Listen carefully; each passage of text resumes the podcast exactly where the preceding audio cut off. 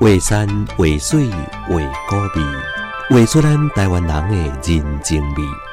泡一杯仔茶，咱斗阵来分享江淮点点滴滴。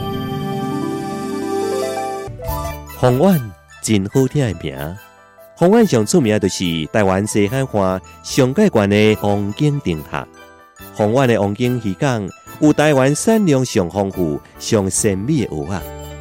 虽然寒天的红丸海风强甲亲像刀仔共款，但是上盖冷的二月，也是蚵仔上盖肥、上盖好食的时阵。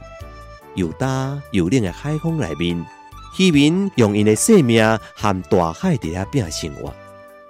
毋过大海也温柔的一面，伫咧黄昏的时阵，满天的彩霞静静映照伫咧蚵仔田甲江边的灯塔顶面，替黄晚的下晡增添一份宁静之美。每一个可靠的湖底坐伫咧鱼港边的海堤顶面，等到天色转暗，海面上点点的鱼火，都亲像天顶的繁星共款。这就是江华北京之一的黄金鱼火。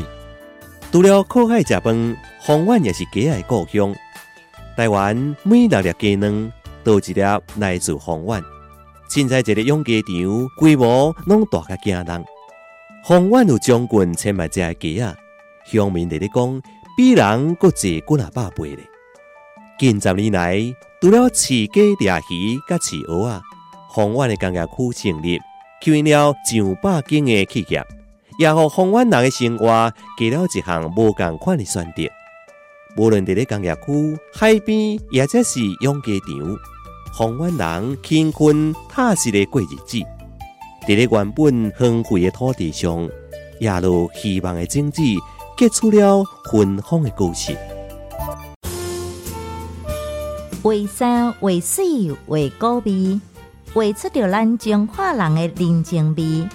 FM 八八点七花园广播电台，甲咱斗阵听笑中华点点滴滴。